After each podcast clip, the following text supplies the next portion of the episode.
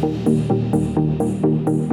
you're listening to Mom, Wife, and Boss Life, where we have unfiltered conversations. I am your host, Yolanda Villa.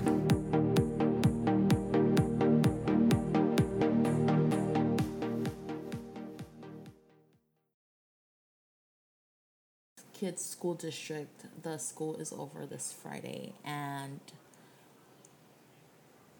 as you guys know, it has been challenging for me, for you, for a lot of parents, you know.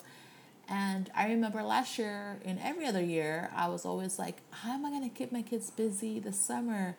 Now I'm like, I need this school year to be over and done with. So it's funny how things change.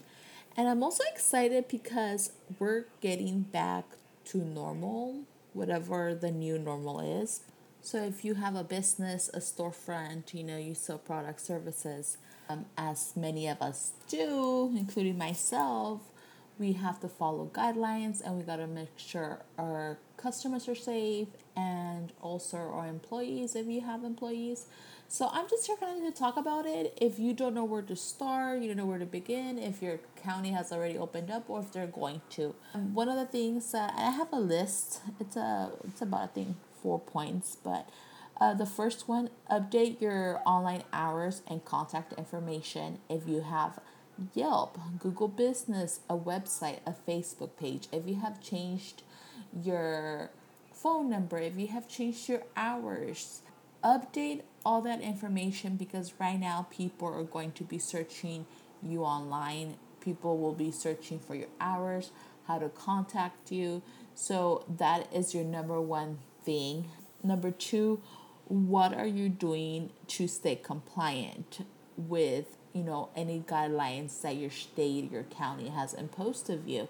And one thing because i've been to places now that have opened and it's just awkward because you don't know how to act. You don't know what to do. You don't you it's just different now. And so to kind of keep your clients at ease i suggest making a YouTube video, making an IG story, making a post on your website or sharing it on your you know your website or on your social media platforms and letting them know if what are you doing differently now? Are you greeting them at the door asking them questions? Are you by appointment only now? Are you only certain members in?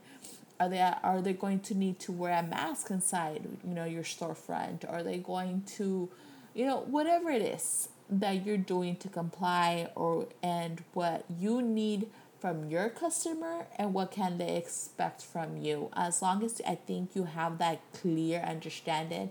And if you're someone that has like a customer list and you can email them those new you know protocols or whatever so they know i think it keeps everyone at, at ease. So all these things are good because this is new to you as a business owner. This is new to a customer you know? So we're all, we are all trying to navigate this and i think as long as the communication is there as long as they're able to reach out to somebody or they can read up on something for your storefront for your business it helps the situation and obviously like i said you know everybody's kind of an edge people don't know how they're going to react to everything new to the new policies so just always, you know, keeping that line of communication open and clear should be helpful for everybody. And I'm sure we're probably going to have clients or customers that will not agree with everything that you're doing or will not agree or will think that you need to do more, whatever it is. I think it's just, you know,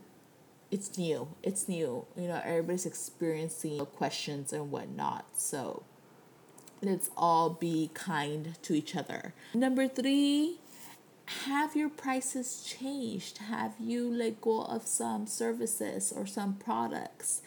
That is very important to let your customers know. I know that when we had to go look for hand sanitizers, had to go look for cleaning supplies for masks, prices were up and you know that changes the cost of things and so uh, you're in the same situation that i have experienced then you should definitely you know update your price list if you have them on your website if you send an email, or I actually have been receiving um, DMs from local um, stores that I follow, like boutiques or bakeries, which I thought was great.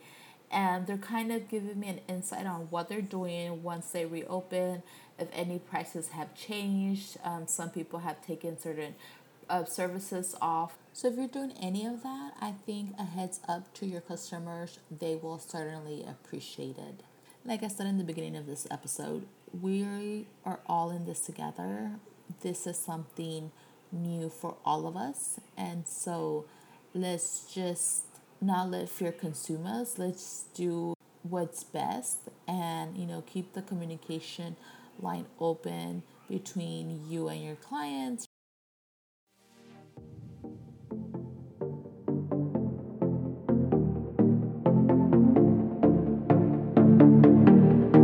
Thank you for listening to another episode of Mom, Wife, and Boss Life podcast. You can continue the conversation online by searching Mom, Wife, and Boss Life on social media or visiting our website at momwifeandbosslife.com. Thank you.